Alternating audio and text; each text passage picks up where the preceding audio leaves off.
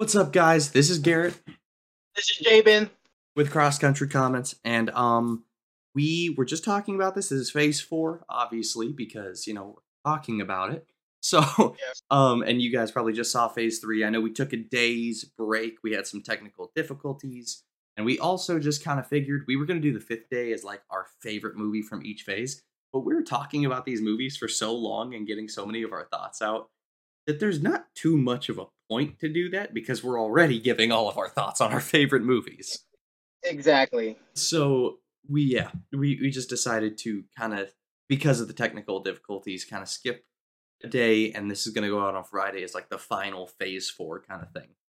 Um I will also preface this by saying Jabin is going to be taking over a lot of this episode because I have not seen a good chunk of the things in phase 4. Um yeah, I I watched every single movie, TV show, shorts, everything off of Phase Four of trying to find a shred of happiness. And I'm not gonna lie, and this is gonna sound so sad because I love Marvel and I love the movies and I love, oh my gosh, it's what made me a, a nerd. But I was not intrigued or interested by some of the things that they produced in Phase 4, so I did not bother to watch them. Now, I Is saying something like it is saying huge. something because like i you guys can't see it in the podcast obviously because you're listening you also probably can't see it too well in the video but i have a box of comics sitting down there and most of them are marvel so the fact that i was not interested by a good chunk of the stuff in phase four is just like ee. so um jabin is going to be taking over fully. I'm not going to have any comments on it because i haven't seen them except for maybe one which i know some stuff about. Um he's going to be taking over the ones that i have not seen fully. I won't be making any comments on them and he'll be giving you his breakdown on those. So uh, what we have also decided to do is since there's so many shows and we don't want to take up three hours of your guys' time um we are going to pick we picked one show each that was our favorite and we're going to dissect each episode um for which ones are our favorites uh, as far as like that individual show. Uh, the rest of them we're just gonna kind of talk about as a whole, and then the only show that we are going to cover together, episode by episode, is What If. If that sounded very confusing, it's because it was. So, Don't worry. Well, once we do it, it'll make sense once once you're watching it. So don't be scared. You're good. yeah, you'll understand. So, Jabin, any thoughts before we start? I'm just gonna let everyone know I'm not gonna be as hyped as I was for phase one through three, especially not like phase two. Um I'm gonna warn everyone this is going to be very uh I'm gonna have a lot of like my anger voice or like irritated voice and stuff like that. Um and I'm not going to hold back when it comes to stuff that I really don't like about this phase because it did some good, but a lot of it was was rough. Yeah. So uh, I'm I was holding back for the other three phases because they mostly came out with good stuff, but phase four is kind of I'm not gonna lie, it's kind of a trash can. So they had good I'll, moments. I'll go as quick. I'll, I'll go as quick as I can, but just letting Mm-hmm. y'all know I'm not holding I'm not holding back with this one. Yeah, he's bringing out the the machete and the AK for this one. it was mega. So, So- yeah. I'll go ahead and start. Um, because of the kind of the order of stuff, it'll help you take over some of the stuff I haven't seen easier. Um, yeah. Did you have the list up just just so that we have No Way Home in the list? Yes, and that where did that come in? Uh, so we we could randomly put that in. Uh, let's say after after Thor, Love and Thunder, after Moon Knight, after Moon Knight. Okay, we will put because it right there. because it came from yeah, because it came from Moon Knight, uh, No Way Home, and then No Way Home. It literally branches off to Doctor Strange. So yeah, That's right. Okay. All right, so we'll do that. Um, so I'll go ahead and start. Um, so first one we're starting off with is WandaVision. So here is where the down decline started. Um, and I hate saying that because I was so hyped for WandaVision. Um, and the thing about WandaVision is I was super hyped for it because I mean, Vision's an awesome character. I was super excited to see what Wanda was going to do. And then there was multiple characters I was hoping they were going to bring in. Um so breaking it down because we're not going episode by episode on this one, but in the beginning of the series, I was like, "Oh, I love the aesthetic and the acting is, you know, fantastic." Um and then just, you know, Agatha was a great antagonist throughout the whole thing and those those are some of the things that I loved. And then seeing Wanda just kind of go nuts a little bit, um, seeing that progression was really cool, and seeing the um, Halloween episode where they got their classic costumes, uh, that was the good part of that episode. The part of that episode that absolutely ticked me off is when, or no, I'm sorry, the episode before this that this happened, um, was when Pietro Quicksilver from Fox entered the picture. Um, I was losing my mind. I think I called Jabin when that came out. Yep. And I was like, that is the first mutant outside of like the original Quicksilver and Wanda that we've seen. This is like multiverse stuff. This is before Multiverse of Madness. I was losing my mind. And then it just turned out that he was what what was it a, a poop joke or something?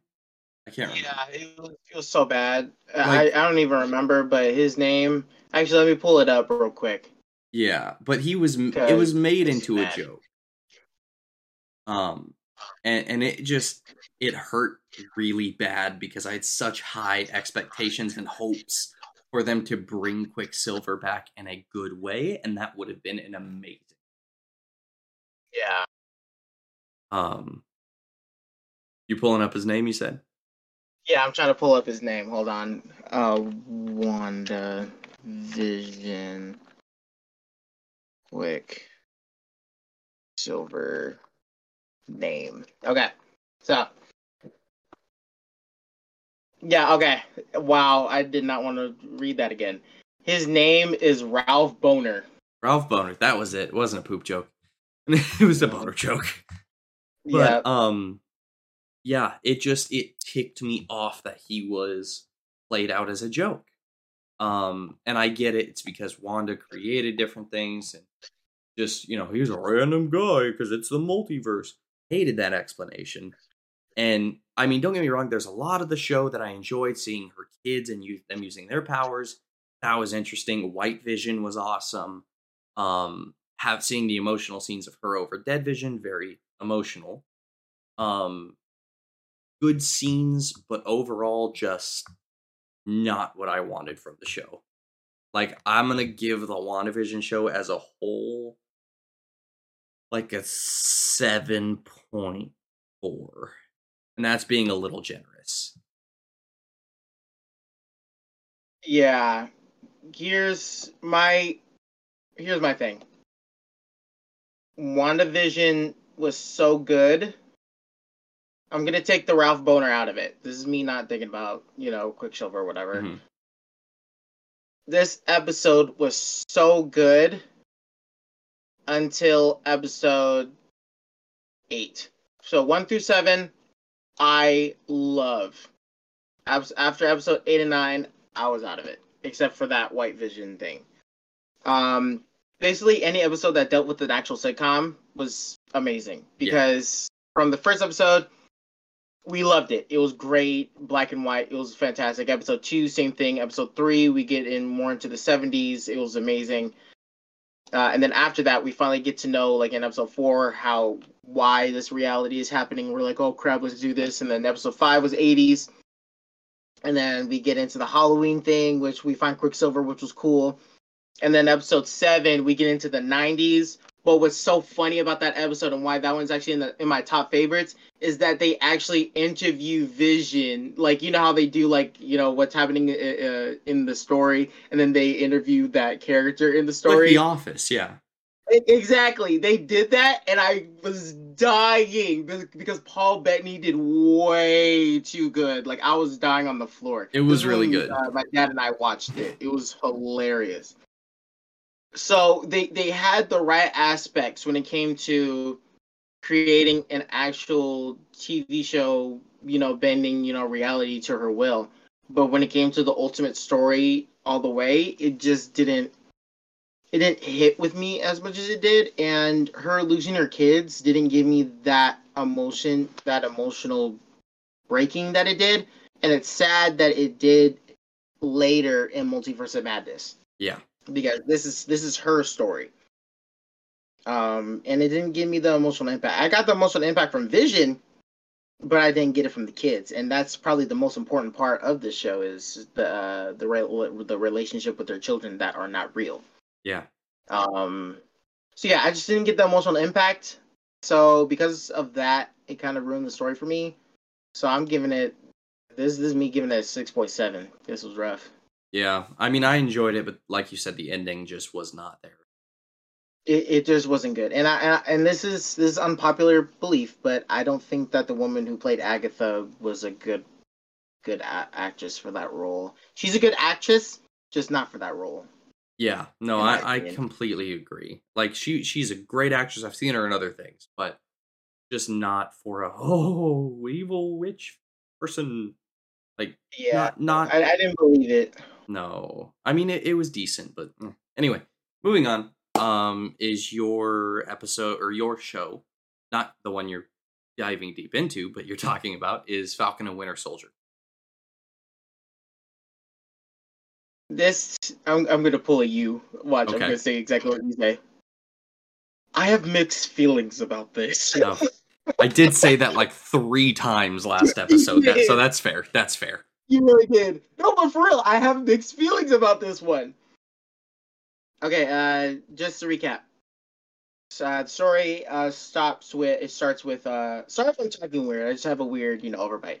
Um the episode starts with Sam not taking the shield, which is like a whoa. That part is awesome. The reason is not.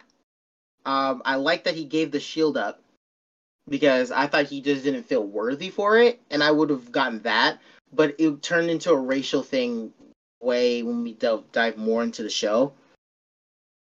Like, what is what is it like having a black man as Captain America? And I, and right there, I was like, oh god. Like, I get, like, my thing is, I get, you know, what's happening in the world today like I'm the, I'm the guy that actually like researches on the news, see what's going on around the world. Like th- that's me. So I do my research on it.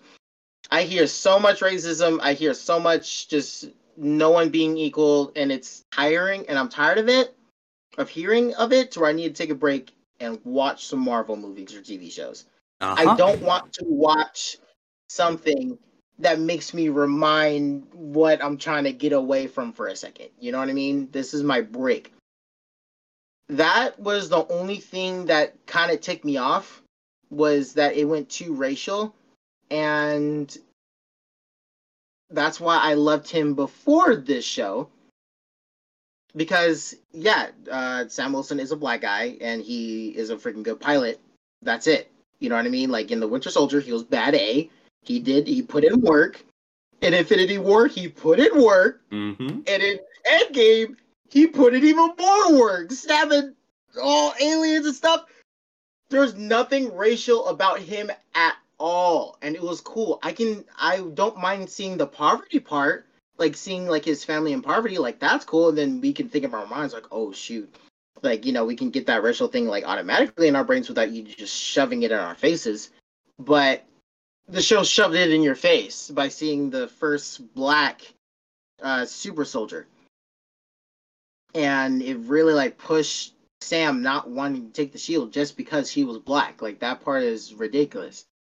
Um, yeah, I can go on and on about that, but my favorite parts of this show was Sam Wilson getting to work. I loved him that he was getting beat out of the crap of and still stood up, just like Steve Rogers would. I love that that they kept that aspect. I love U.S. Agent. I love the new Captain America, and the reason why I love him is because I hate him. Mhm.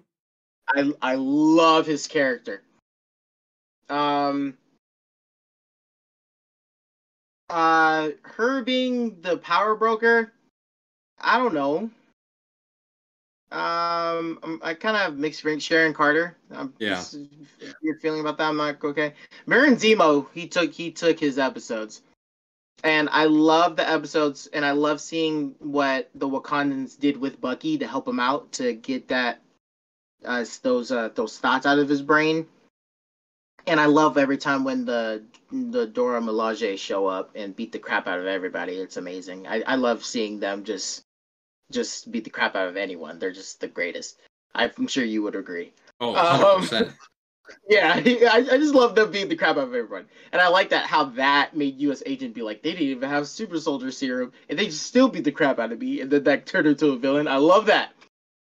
If if they would have focused more on the flag smashers rather than the racial parts of of the of uh, Sam Wilson's dilemma, I would have liked this way more. Because I would if you're trying to pull like a racial agenda, I would focus way more on the flag smashers because the flag smashers are the ones that are suffering. So if you want to show people actually suffering and go going through something, and trying to make a difference out of it, you should fo- fo- they should have focused all of that on the flag smashers. You know what I mean? Hmm. Uh, that that would have been a perfect way to do it, and then we could have been like, oh crap, but it's kind of good, so we gotta you know gotta accept it. Um, but no, they kind of shoved it in your face, so I don't know. But ultimately, I'm gonna give this show a just because it's I still don't mind watching it just because it's like the other aspects I talked about were so good. I'm not gonna lie, I'm gonna give this show a 7.2 because I don't mind watching this over and over again. It has some great aspects of the show. I just see what they're doing and I'm just not with it. I don't mind Sam Wilson being Captain America at all. I'm actually with it. Like Yeah. he he's Captain America. Like he proved himself.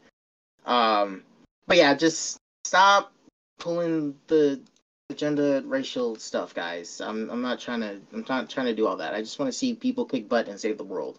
Yeah and yeah, I, I agree. And for anyone watching or listening to this, I mean, getting into phase four, they push a lot of agendas. And so let's get this out of the way right now. Me nor Jabin are racist or sexist or anything of that nature. We just enjoy superheroes and Marvel and want to see it done right. And yeah. so when we talk about this, it's not, oh, he's saying that because he's racist. No, we're we're saying it because it's number one, either not in the comics or it's shoved in our face. And so uh, when I give my opinion, and for anyone listening to the podcast and has not seen us, I am white and Jabin is black. So there is literally Yeah. no racism here. Right. Right, right, right. That part. but um I I liked I I had such high expectations for Falcon and Winter Soldier. It was actually Same. my most anticipated of any show they announced. Dude, we were Um, talking about it for so long. Like we Uh-huh. literally were trying to like gather up theories and everything. Like we were going crazy with this show. Hearing Sam and Bucky like kick butt together, we were going crazy. so my expectation for this show was like a detective buddy cop spy thriller was No, what no, I was You wanted it. You wanted it like Winter Soldier. That, Yeah, yeah. That's that's to sum up exactly Winter Soldier, but more of a buddy cop movie. exactly. Um, and so that's kind of what I was going into it with. Now I will talk Mhm. about the things I liked in this show first of all. The dynamic between Bucky and Sam when they're fighting is hilarious. I did get like Amazing. I did get buddy cop vibes from it, and I loved that. Yeah. Um, and and seeing them go up against the uh, U.S. agent when they're on top of the truck, and I mean, even seeing them go through the building chasing the flag smashers, stuff like that. Absolutely love their dynamic. Uh, uh, Sam's Captain America suit by the end of the movie was beautiful. I, but it was so comic accurate. I giggled. I oh, same here. I loved it. Just Oh, Oh, so awesome. So that was he's amazing. Yeah, no, he is. I, I mean, here's the thing: when people say Captain America, I'm always going to think Steve Rogers, but Steve Right. Rogers. But that's the thing: if they show me like, oh, this is Captain America as well, and it shows Sam, I'm gonna be like, yeah, it is. Yeah. Yeah. He's Um, repping. that they're both Captain America. Your point. Um, Yeah. So I, I loved his suit. Um, the Flag Smashers, I did like their reasoning and why they were doing what they were doing. Obviously, they I loved it. I Yeah. loved it. It was it was something different, and we can't relate to it. That that's what I liked about it. It was political, but we couldn't relate to it. That's Mhm. why it, it was like a gray area. I Yeah. loved it. I love stuff like that. and it they did it well. Obviously, people in the Flag Smashers went too far. That's what didn't make it, you know, work. Stuff like that. So I I liked that aspect a lot. I think the main character, the redhead girl, I forget her name. Um, Yeah. she she her performance could have been a little better, just a little bit. Um, I, I I agree. I think she did a good job for what she was given, but um, you know, she was riding that line a little bit. Um, outside of that, uh, I'm trying to think of other things. The gadgets that they used and the fact that Sam learned how to use the shield properly was great to see. Bomb, Um, bomb montage. and then I mean, even seeing you know Sam's family with the fishing boat, and I'm not gonna lie, I'm I live in the South right now. I'm I live in in Georgia, and so seeing like them have a low country boil, which I think is what they did, um, and then seeing the crawfishing boat, and I think it was crawfish. I, it's been so long since I've seen it. I know they had a boat, and it was kind of a little bit run down, um, and it was kind of like Southern esque. Um, I liked all of that aspect, and then, like you said, even the the racial undertones of, oh, they live in like this kind of um, a little bit of a run. Yeah, yeah, yeah. Essentially, it was not throwing it in your face, but no, it it, was. Yeah. but like even even Bucky commented on it and was like, "Man, you know, I I didn't know this is how it was." And, and I mean, Mhm. even that, I could I could be like, "Man, that represented pretty well." Yeah, and, and it Um, makes sense because Bucky never lived through that. So like that's like it's really cool seeing Bucky in that situation. So yeah, I, I agree Yeah. with you. So I love that. So like you said though, with with the first um the first black super soldier, like they showed, I liked his character. And I liked his I think it's his son in the comics actually becomes the Yep. first or the second Black Captain America. And great characters. But it was like it was like the story was like flag smashers, da da da da da. But as soon as they just started taking that racially charged stuff and just tossing it in your face, it was like where gosh get back to what you were doing like we we understand like you said the political stuff the flag smashers were doing it wasn't something we could relate to so they got political but it was like i don't mind it because it's not something that we deal with out here. But inside the show like i said how they presented sam's you know the kind of run down the hood stuff like that was uh, the right way to do that in my opinion. But they could have done the first black captain america so much different um and made it to where it didn't feel like it was shoving it in your face and oh all americans are against the next captain america being black i mean that's that's essentially what they were saying in No, part that's of exactly what they were saying. And- that's exactly what they were saying. and it bugged me. It bugged me It bugged so me. bad. Like, it, and it was something to where it was like, oh, they don't mention it in this episode. And then at the end of the episode, it was like, Sam's contemplating, oh man, they, you know, they still won't accept me. And I was like, just holy crap. it, it was just it, something. It, it makes no sense. Like the whole, I'm sorry, but the whole being of Captain America is doing stuff. Like even let let's say the whole world was against you know Sam Wilson because he's black and wanted to be Captain America, right? The whole point of Captain America that Steve Rogers, you know, did with that shield or with his uniform or whatever, is doing things that he thought was right and told everyone to get back or I'll fight you too. yeah. That's what he did I in, Civil War.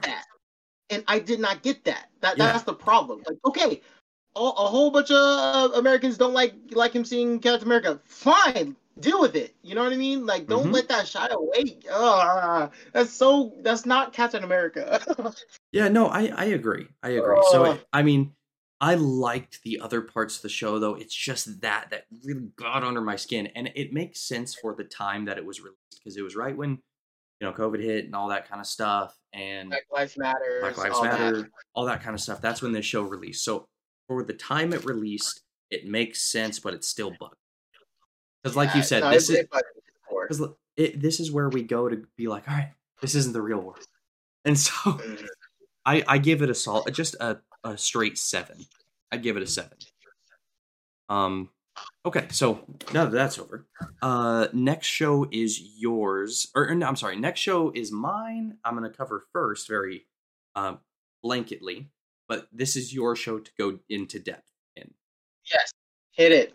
So, um, see here. All right. So next one is Loki. So I have a interesting experience with Loki because I didn't watch it straight out. And I, I'm mad at you for that still, but that's okay. Trust me, I'm mad at myself too. Um, so I watched the first two episodes as they came out. Loved it.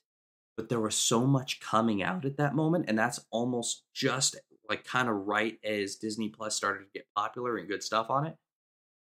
Yep. And that I started watching multiple different things. This is also right when I got kind of into anime. That's another story. Yep.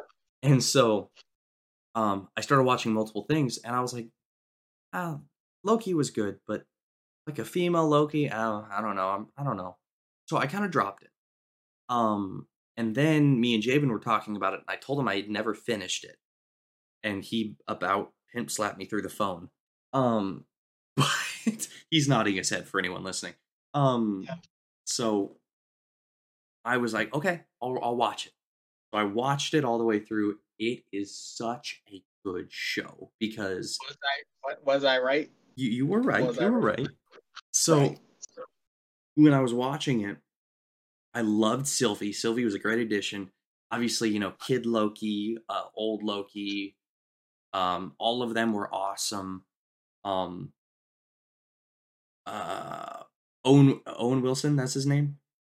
Yep. Owen Wilson's character from the TVA, fantastic actor and character with how he played him. Absolutely love that. Um, and even the the premise behind the TVA of them actually being kidnapped from their time and brainwashed, I just thought that was genius. Um, and then, I mean, I, there's not a ton I'm gonna say about the show because this is the show that you're gonna harp on, but um, I, I thought it was phenomenal. Um, Tom Hiddleston, obviously amazing. Um, yeah, love the show. Uh, seeing Kang at the end as the not the tyrannical ruler, but the calm one that's been there for like a thousand years or whatever.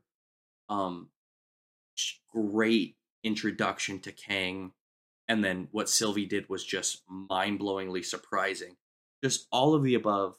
Great show, loved it. I give it like ah, I give it a nine point one.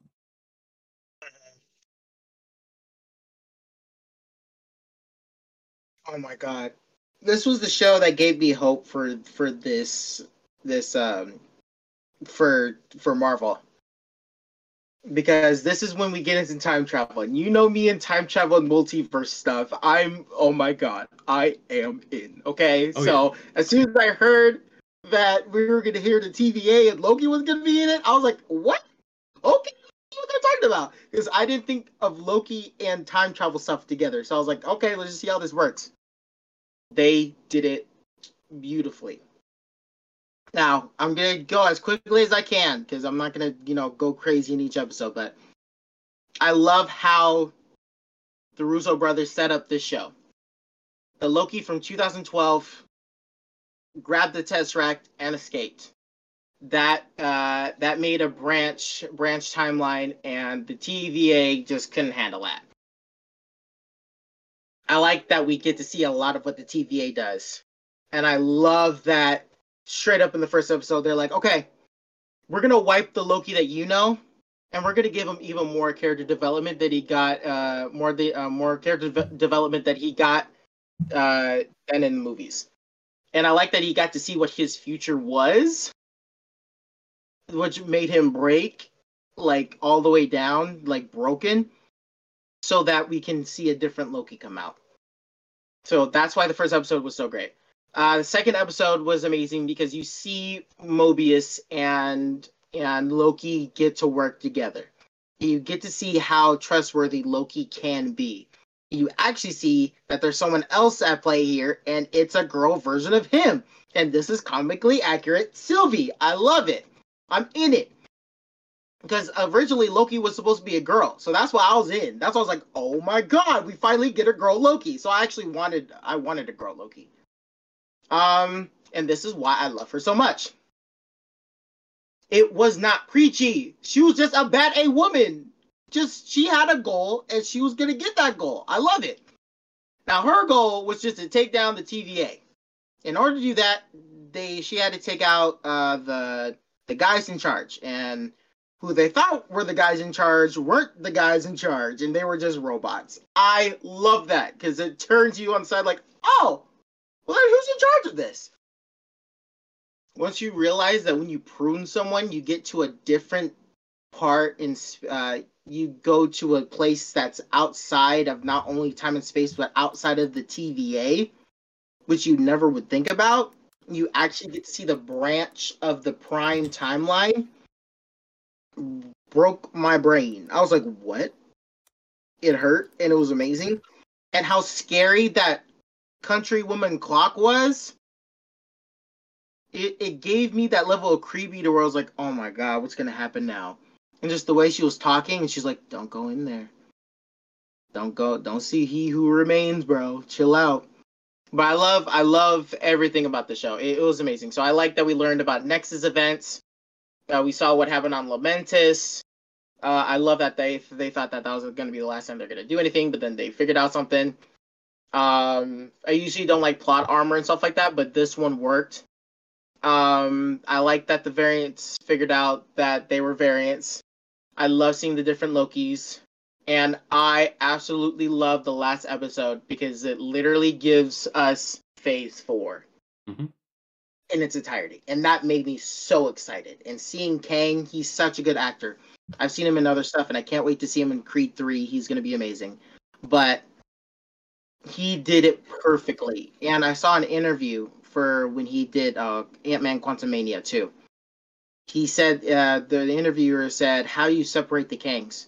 Like, do you use one of them and use like a little bit of them or whatever? He says, I forget each one that I do so that I can go into somebody else. Ooh. And that part really got me because I'm like, oh crap, like this is for real. Like different Kangs going around, and we're gonna see different personalities. It's the same person, but we're gonna see someone do completely different than what the last one did. Um, and I love the fact that Kang, we don't know which one, but Kang at the end takes over the TVA, and that uh Mobius doesn't know who Loki is or whatever, and I love that he just immediately took control.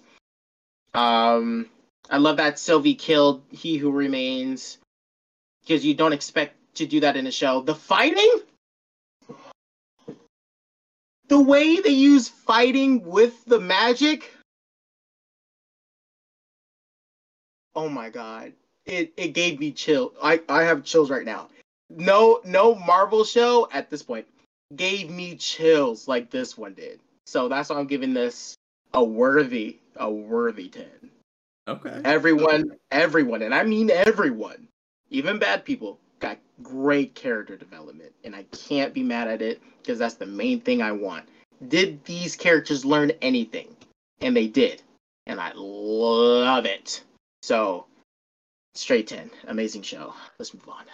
Fantastic. All right, moving on is one that Jabin is solely going to cover because I have not seen it.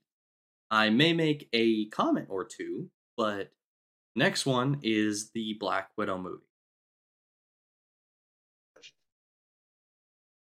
Okay, a couple things. If we needed, if we wanted a, because we wanted one, but if we got a Natasha Romanoff Black Black Widow movie, we should have had it right after Civil War.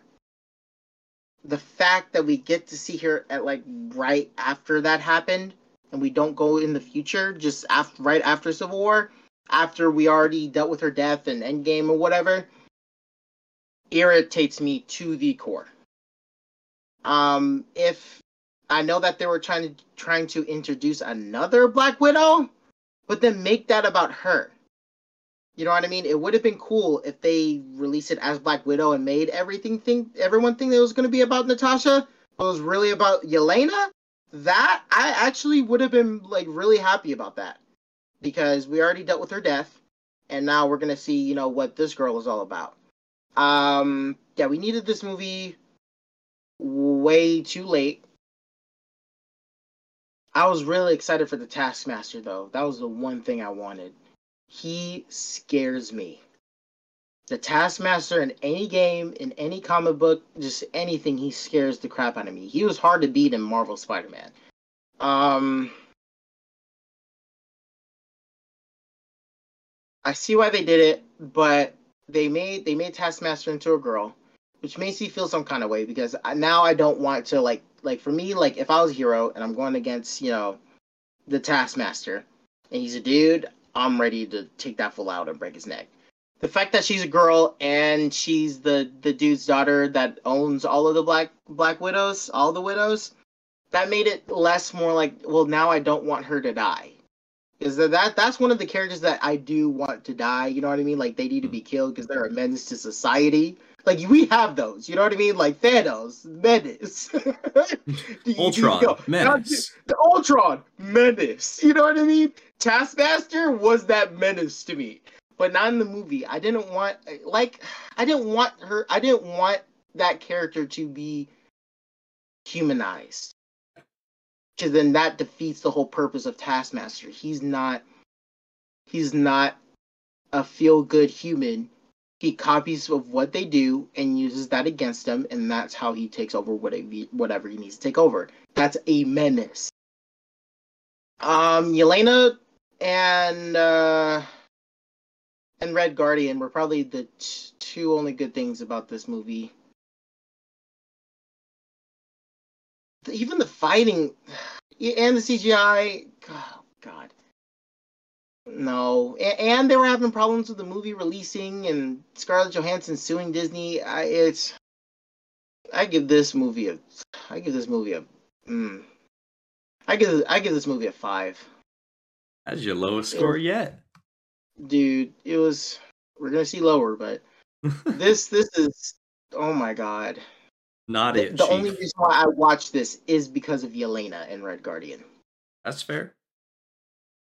Um, um, for anyone who's on the fence about watching this movie, only watch it just so that you can watch Hawkeye and uh, uh, yeah, I think that's it. Yeah. Okay, moving on. Um, so this is the one that we are going to go episode by episode together. Yes, um, and sir. this is what if. And again, we aren't going to spend a massive amount of time on each episode because we do have to get through this. Um, we're, we're not going to rush ourselves because that's something we did see in part three. We kind of rushed it a little bit because of how much there was.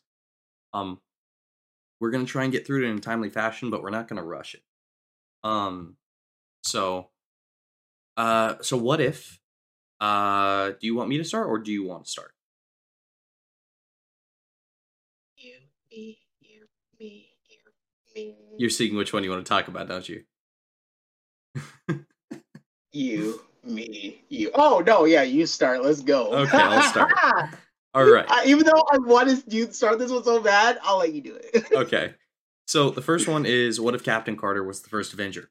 So yes! I absolutely love this episode. Um, first of all, Peggy is just a bad A woman on her own um, without the super soldier serum, like she didn't even mm-hmm. need it. But the fact that she got it and then just like she's she's th- this is how you do a woman character. And I'm not even talking about what if. I'm talking about Peggy Carter. This is how you do a female superhero. Um but it's the fact that she got the serum and then I think they tried to use her for propaganda at the beginning she was like, "No, you're stupid. Um, I'm yeah. gonna go save my country." And then, I love that. And then Steve, Steve, uh, even though he didn't get the serum, he was still at the point where he was like, "I'm still willing to die for my country. Let's do it." And then Steve Rogers becomes the first Iron Man, technically. And the fact that they work together, and you know, like you were we we talked about this at one point before and the fact that he flies over and she's fighting in the air and then drops down on his back and then they j- oh my gosh and then the monster at the end was great. Um i mean just the whole way they did peggy carter in this was phenomenal. And and then her and steve's teamwork and the fact that she thought steve was dead at the end. Oh my god just an incredible episode to start what if. This Uh, I'm- episode, it. Oh my god. I mean. I'm gonna give this episode. uh, You're gonna see a lot of ten out of tens in this series, in this um show. But yeah, this this first episode, ten out of ten, absolutely. Th- this episode is too good. How? Okay, how are you gonna play funky '40s music while you're kicking guys out of a plane? Uh, no, out of multiple planes, and then you all of a sudden jump in the sky, and your skinny old boyfriend in a Hydra stomper all of a sudden just catches you, and you guys just fly off into the sunset. You can't just do that. Like, she's she's too good. And oh my god, she she's so good. Like in my opinion, I feel like she has the potential of being better than Steve Rogers Captain America. Like that's how good I I feel like she is. And and I like how she dealt with misogyny. And I like how they how they uh uh, uh represented the misogyny in this episode because it was perfect. Because she was like, "Oh, you you think like that? Oh, okay, well, let's hit it up, Steve. Let's go. And he was like, all right, let's go. I love that. I love it, love it, love, love it. Because that's her. That's Peggy. Oh my god. Yeah, this episode, amazing. And here's the thing. I mean, Peggy wasn't talking to Steve like, "Oh, I've I've been, you know, there's misogynists that have gone after me my whole life. Now I'm gonna treat you like crap." That's not how she treated Steve. Steve was literally like, "All right, we a team. Like, you do your work, I do my work, and then we work together." Like, I, I don't know. Just the dynamic was incredible. Anyway, moving on. No, it is. Um, second episode. What if T'Challa became Star Lord? This episode is is my golden child. This this episode is is oh my goodness. In in the beginning of Guardians of the Galaxy, when he seals the Power Stone, and the dude comes up behind him and says, "Who are you?" And then Star Lord says, "Star Lord," and the dude says, "Who?" Come on, man, Star Lord, legendary outlaw. In this one, T'Challa steals the Power Stone, and then he turns around, and the dude says, "Oh, Star Lord!" That had me and Ivana dying, dying. Oh my goodness. And Ivana This is his episode- fiance for anyone that doesn't know. I I was dying. So th- this it was way too much for for me to handle. And then as soon as I heard that he talked Thanos into not wiping half of the world, that was great. Nebula actually being happy with herself, that was hilarious and not being all robotic. Just seeing how everybody's life was different just because what if T'Challa became Star Lord? was amazing, and they still didn't take away the story of him and Wakanda. There still was a branch to him going back to Wakanda and saying what's up. I like that they made sure to be like, no, this is Star Lord, but he's still T'Challa of Wakanda, and he still got to go back and see who his sister was, and and see his dad again and his mom, and just see all that happening. And I like how it also gave you something to be scared about which was ego. The Guardians Volume Two, like, oh shoot, wait, what happened to this fool? And Peter Quill, who was supposed to be Star Lord, is now working at Dairy Queen. I love that. Wasn't it Baskin Robbins? No, it was Dairy Queen. Oh, okay. I, I bet I bet you a hundred bucks it was Dairy I, Queen. I'm not taking that bet. Uh, okay. I, I No really don't have much to add. You basically summed up this entire episode. I mean, and the fact that, I mean, we talked about this at one point before. The fact that the Black Order was able to come up and beat Thanos to a pulp um, gives me the indication that the Black Order taught Thanos how to fight. Um, like more than just brute strength, taught him how to fight.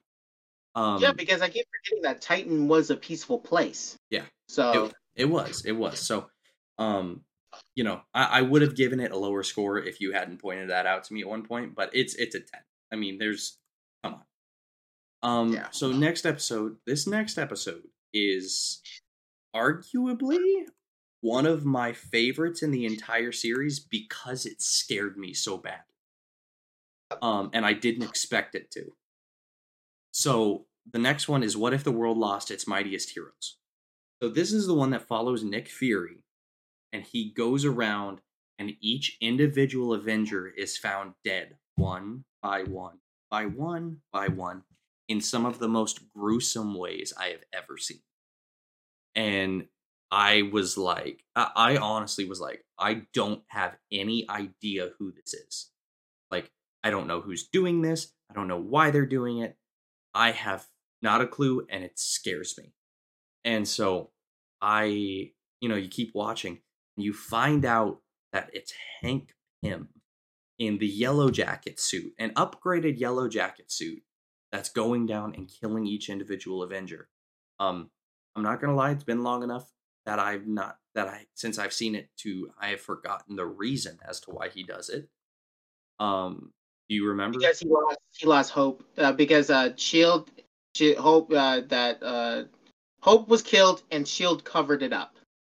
that's right. That's right. Shield didn't do anything to help with her, and basically covered it up and said, "Uh, screw you." Um, so the fact that when a man like Hank Pym loses his mind, he can kill all of the Avengers with uh, literally what seems like the snap of his fingers.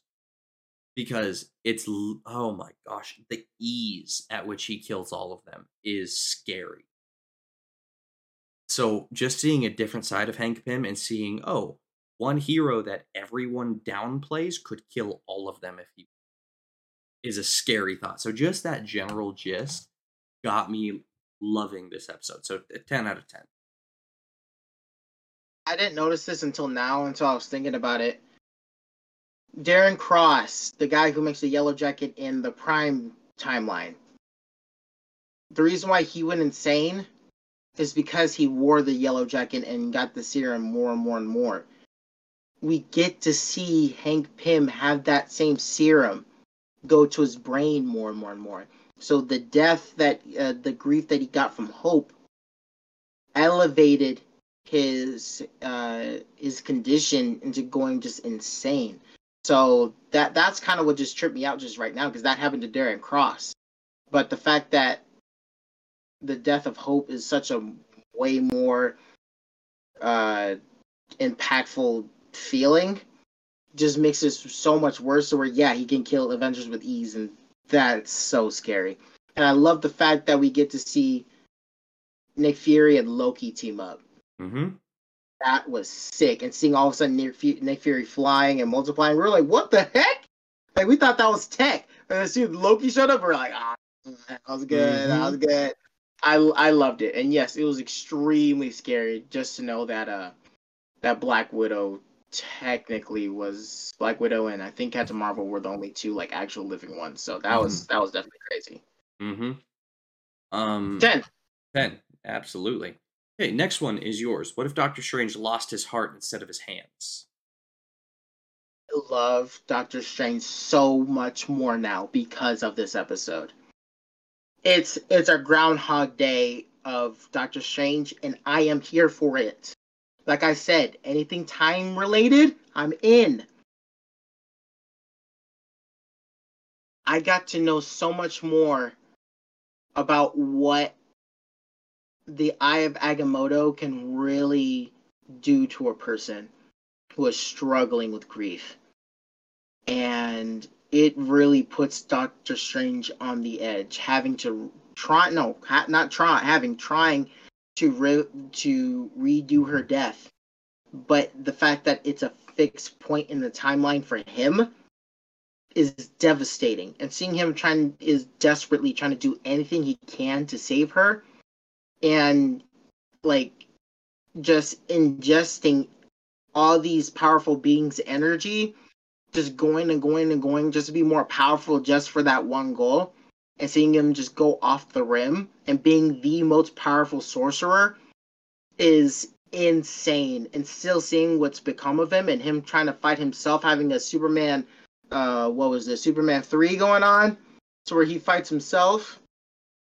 Oh my goodness! Like I was going crazy, and I didn't think that the good version would lose. And I love that. And we actually got to see that the whole world lost. The whole world is gone. He destroyed, no, forget the world. He destroyed his universe. I never noticed how fragile the universe actually is in, you know, the MCU.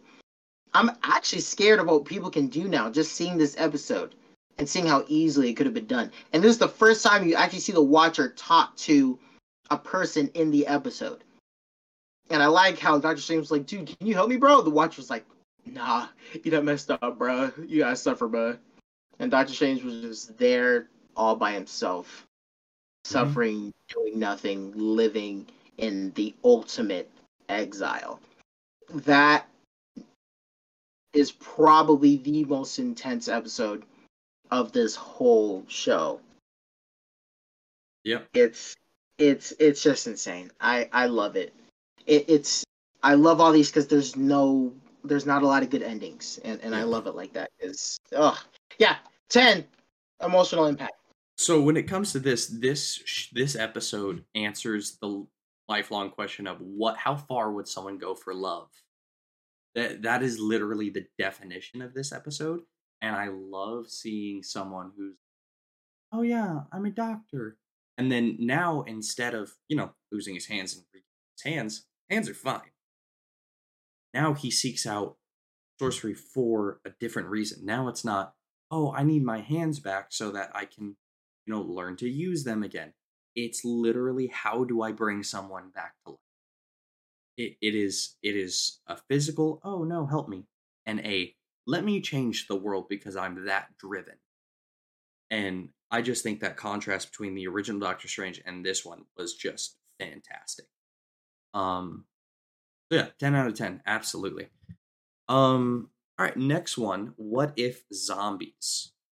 I this was the one I was most excited about in the entire show.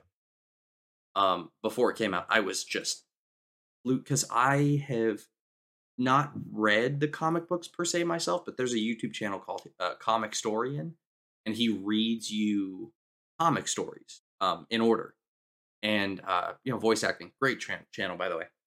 Um but he did the entire marvel zombies run and i have listened to that whole run probably two or three times. I love this comic run so much. And obviously i knew they weren't going to pull out every little thing they did in the comics for one episode but I was just stoked. And seeing, I mean, it, it's just clips that's coming to my head because it's been so long since I've seen it, but seeing that some of the most unlikely people were the ones that actually were alive. Peter Parker, um, the head of Scott Lang, um, not Cassie Lang, um, Hope, um, Bruce Banner, and then a few others like that. It, it was just like the most odd group of people that were still alive. And so seeing the the fact that Wanda was the most powerful zombie out there and that Vision was literally feeding her just to keep her alive because he thought that's what he had to do for love. Again, how far would someone go for love?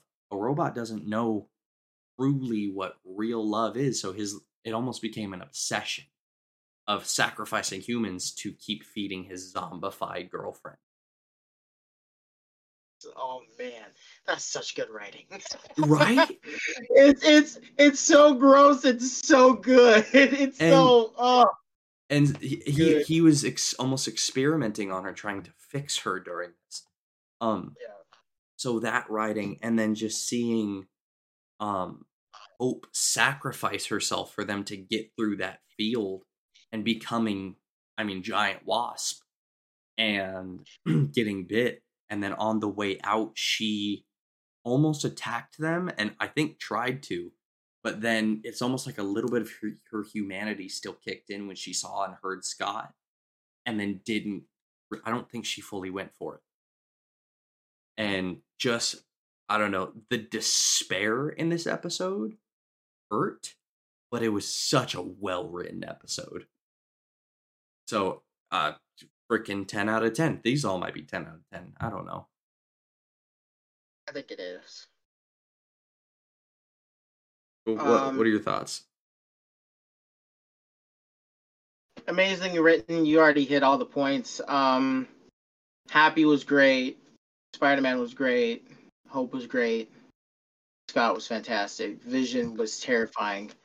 Scarlet Witch was even more terrifying.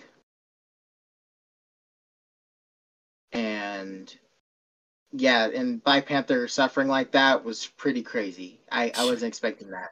Yeah, Uh, well written. You weren't ready. I loved it. absolutely.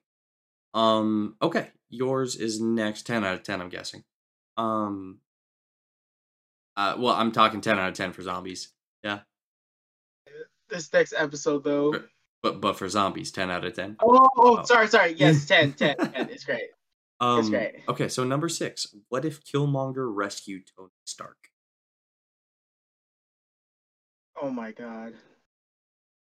I'm such a sucker for scenes being replayed in a in a different way. So they showed us Iron Man one for like the five, first five minutes. So I was all in. It was great. Uh, whoever the voice actor is, perfect. Tony, amazing Tony. Um, seeing Killmonger save Tony, I knew right off the bat there was going to be ripples in the timeline. I already knew. Like people are not ready for this. Um, but it makes sense because he was he was uh, a soldier killing in Afghanistan, so it would have made sense if he was there at that point. Um, and the fact that you get to see how how smart Killmonger is again is really scary because he manipulated people in the first Black Panther movie, but you get to see him actually manipulate like people close to being or are government officials. And that's scary. If you were able to infiltrate the US by being a part of the US, that's scary. And then infiltrating Wakanda by being Wakanda? That's so crazy. Like, and the way he does it with such swagger is so good. And oh my god. And like, I feel like Michael B. Jordan had something to do with the writing. I just feel it just because he loved this character so much that he he had to go into therapy because he uh, was taking in real stuff from his real life to where he actually had to do therapy right after he did he did the movie. So I know for sure he was all up on this episode. Um, yeah, the way they did it, it was so amazing to where he manipulated both the U.S. and Wakanda and made them both think different things and made them, you know, react certain ways. And he manipulated Tony, killed Tony, made uh, made it think like the Wakandans did it. It was it was it was just insane. It was scary. Like he scared me, and he accomplished his mission from here on out. And I love that Shuri did not like it, and she went to Pepper was like, "Let's do this." I love it because it gives you something to look forward to later. Uh, ten out of ten. The fighting was actually fantastic, and you get to see Queen Ramonda get down. Like, oh crap! She's on some Okoye crap. I was going crazy. So yeah, it was it was amazing. I loved it. All up in. All right. Um, I I absolutely loved it as well. The betrayal that you saw in Tony's face when he got stabbed was heartbreaking. That like you know a character that literally built this whole universe tricked by one guy in order to accomplish his plans, and Tony was a thro- essentially was a throwaway character in one episode. And it's Yeah. like, how are you going to make the one most important person in the MCU a throwaway character that quick and still make it one an incredible story? So, like, I mean, you covered every other point. The fighting was amazing. The storytelling, the manipulation of of Killmonger, fantastic. Absolutely, ten out of ten. Um, so this next one, what if Thor were an only child? So, you changed my mind on this one because I did not like this episode very much at first because I was like, others, you know, have such a deep plot. This one is literally just oh Thor and Captain Marvel, oh bantering and Loki's, you know, not his brother but a friend and oh there's nothing serious going on. Looking back now, there is so and you pointed this out. There are so many serious, depressing episodes that it's just like your will is it's essentially Infinity War over and over and over and over and over in the show, which we love it, but it breaks us every time. Um, this was the Ant Man and the Wasp of, as you said in the last episode, you said Ant Man and the Wasp, or or you said, um, what if, and I said, oh, this is what we were talking about, because this was the feel good episode. This was the cleansing. This was the oh happiness and laughter, and we love this. And not only that, but I surprisingly or unsurprisingly liked how they presented Captain Marvel in this show more than they did. I liked it more than how they presented her in her own movie. Um. So, and then Thor was hilarious. I mean, with the way he just uses hammer nonchalantly. Um, with the fight choreography between him and Captain Marvel was actually awesome. Um, I mean, just overall, just a fun episode, and then just seeing Loki drunk with the other Frost Giants, just so good, buddy. It was oh my gosh, I, I laughed. The fact that he was tight with the Frost Giants was hilarious, right? And and just seeing he was super immature and was nowhere near an Avenger, but was also not worried about war and was cool with his enemies. And I don't know, it was just a really good break that we needed in this show. So I, I give it an, a 10 out of 10. It's still 10 out of 10. I, I needed this episode so much, dude. You should have seen me. I I thought I thought that uh I don't know, each episode I thought there was going to be more happiness. There wasn't. And this one, I was really scared because I was like, oh my God, what is it now? And the fact that I kept laughing and I was happy throughout and I was like enjoying it made me so much happier. And the fact that he was worried about his mom coming down and worried about what he's doing to Earth, that was amazing. Yeah, I, I loved how immature he was. It was it was it was exactly what I needed. I needed a childlike episode. You know what I mean? Mm-hmm. Um, 10 out of 10 because I needed that badly. Oh, absolutely. Okay, so next is what if Ultron won? This is why I wanted you to start Captain Carter. and I'm kind of glad you did because I don't remember every detail to this one. I remember a lot of it. Serious? I remember a lot of it, but I think oh. I was so awestrucken by this episode that I just didn't retain any of it because I was just like, oh, this is this is the scary part that we would have seen if Ultron did what he wanted to do in the first place. This is the uh, essentially the Ultron from uh, the comics that I was complaining about. This is the age of Ultron. Yeah. This is this is not this is not no minor setback like the movie. This is the age of Ultron, not the minor setback of Ultron. Um Ultron scared me in this one but like to the core. He essentially destroyed the entire universe. Um, well, first things first, he had the Mind Stone, and you see Thanos walk up. He's like, "Okay, I need to get the next stone."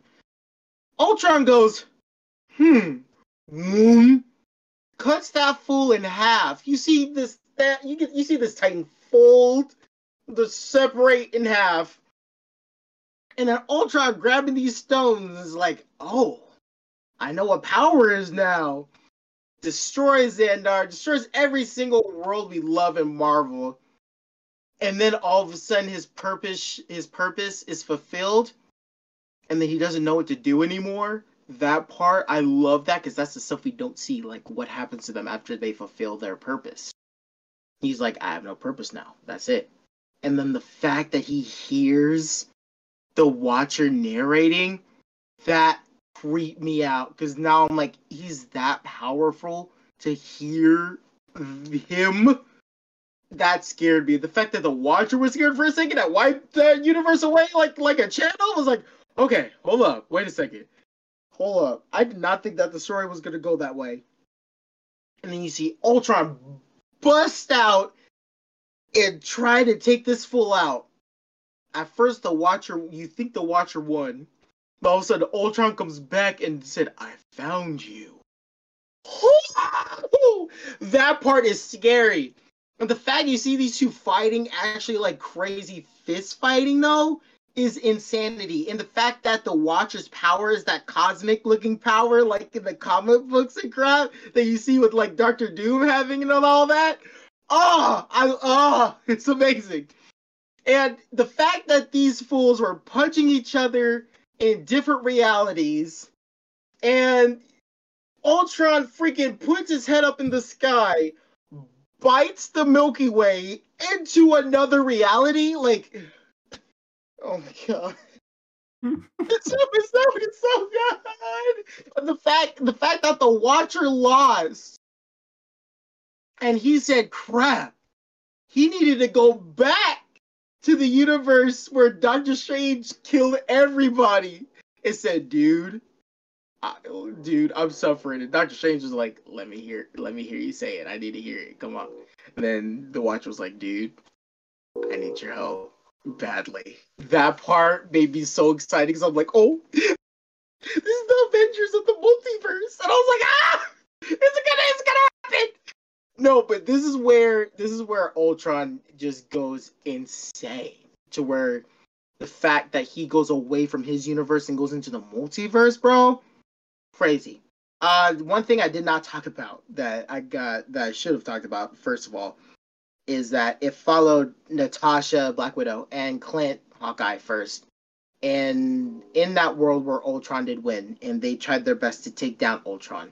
Ultimately, it would have worked, but Thanos coming in the picture is what messed it up, to where now he has all the Infinity Stones. Um, and I love that Hawkeye was losing his will to live because his whole family was gone, and he eventually just just couldn't do it anymore and sacrificed himself. Was pretty great. I like that uh, Arnim Zola uh, was still an analog, and he was a backup drive, and he was supposed to be that hope to take down Ultron. And ultimately, it still wasn't like it still wasn't gonna work. I love that. Um, yeah 10 out of 10 it you did not know where it was going and when it went where it went you're like scared about what's going to happen. Yeah. No i i agree. I, I i i mean you covered every point in this one. The only thing i will say is there was one part that made just felt like bugs were crawling down my back is when i just heard i can hear you. And he turns around and the watcher the watcher literally pulls one of those and just like pieces out out of there, like you said. But just like the, I, I think that was his exact words was, "I can hear you," and who's and who's speaking? and he turns around. I was just like, "Holy crap!" And oh my gosh! So yeah, incredible episode, ten out of ten. Last one. Uh, what if the Watcher broke his oath? So absolutely loved this episode. Um, there is one thing I didn't like about this episode, and I'll talk about it at the end. But um, the fact that he grabbed one of the Avengers from every story, just about. Um, did he grab a hero from the Mar from the zombies? I don't think he did. Yeah. Who did he grab? Yeah, he grabbed. Let's see. I cannot because I know he had Natasha, Doctor Strange, Captain Carter, um, Killmonger. Uh, got Gamora in a place where we didn't know yet. That's right. Because Gamora and Tony were were in a team in space in that universe. Uh no, I don't think that he grabbed anyone from the zombies episode. Okay. But the fact that he grabbed one from every other episode and then brought them together as a team was very, very fun to see. I mean, I very much enjoyed that. And then seeing how they all fought differently from how they do in the MCU was just the most fun. Um, and then seeing exactly how powerful Doctor Strange was going up against Ultron was, gosh, I mean, the effects in that episode are just nuts. Um, I, I just I don't even know what to say about this one. I, I will get what I don't like out of the way. I, I will get what I don't like out of the way right now. Because that'll help me explain the rest. What I was not a giant fan of is the fact, and it makes sense. It makes sense why this is the case, but it's still bugged. Is that Doctor Strange is really the only one who could do anything to Ultron. Um, everyone else literally would have been dead in a nanosecond if Doctor Strange wasn't there. Like I said, it makes sense as to why this was the case, but at the same time, I like teams where everyone at least has a bit of pull. Because Ultron was literally like, you are all flies. The only reason I can't kill you is because you have a protection spell. Like, you all are just annoying the living crap out of me. That's it. Um, and I mean, that bugged me a little bit because these were all amazing characters. But the fact that none of them could really do anything was like, well, now we sit here and wait for Doctor Strange to make his next move. And I mean, wasn't a giant like, oh, I hate this series now. No, it was just like a I wish they could have done more in some way. Like if Doctor Strange would have gave them a power boost. Like something like that. I don't know. That's a personal opinion, but I quick though. What? I'm gonna ask you something real quick though, because because Okay. I think because I think I think you forgot Okay. how without researching anything. Don't look up anything right now. Okay. How did they take down Ultron? They got the Infinity Stones out of his chest. Didn't they? They tried that, it didn't work. Oh, okay. How did they do it again? They they they took some out, but then he eventually just put it back in. Uh, okay, so here's here's how they did it. They wanted to do the Infinity Stone thing. It would- did not work out at all. He just grabbed them right back. So the next plan was they still had Arnim Zola in the Arrow, Virus. That's right. so they needed to put the virus inside of Ultron. Now the problem is that Ultron has his eyes covered. So what needed to happen was Doctor Strange put a protection spell on all of them. He had Thor, uh, Star Lord, and Killmonger distract them while Doctor Strange is holding the protection spell. But there's a point to where Ultron had too much power to where the protection spells were breaking. At that point, Black Widow was on a motorcycle, drove off the cliff, tried to aim for his face. Captain Carter jumps, jumps on Ultron, pulls his mask back, makes his eyes clear. Black Widow lets it rip, and he goes bang. That was so lit. I was going crazy. I was like, wow, that that's how you do teamwork. So that's why I didn't mind the uh that's why I didn't mind the protection spell. Uh, okay. Because it could get down way more. You know what? I forgot that's how they took him down. I will. I will give them credit for that. Um. And Okay, so- else happened too, right after that. They weren't done. Oh, That- I know, that's what I know. crazy. I that, and that's the next thing I was going to talk about was the fact that Killmonger was then like, you know, I I infiltrated Wakanda. I infiltrated the U.S. I got my way. I want more. And gets essentially gets inside Ultron and it takes the Infinity Stones, and then they have to take him down again. I forget how they take him down too, but the fact that he is so greedy was just like, oh my gosh, this dude is literally trying to create his own universe. I mean, he had good intentions because I'm pretty sure he was going to like make it anew or whatever. But it's just nuts to see that he was so nuts. I don't, I don't know. I I don't have much else to say about it because I don't remember it all that well. I'm probably going to rewatch it tonight if I'm um but I'll, I'll, I'll tell you real quick though.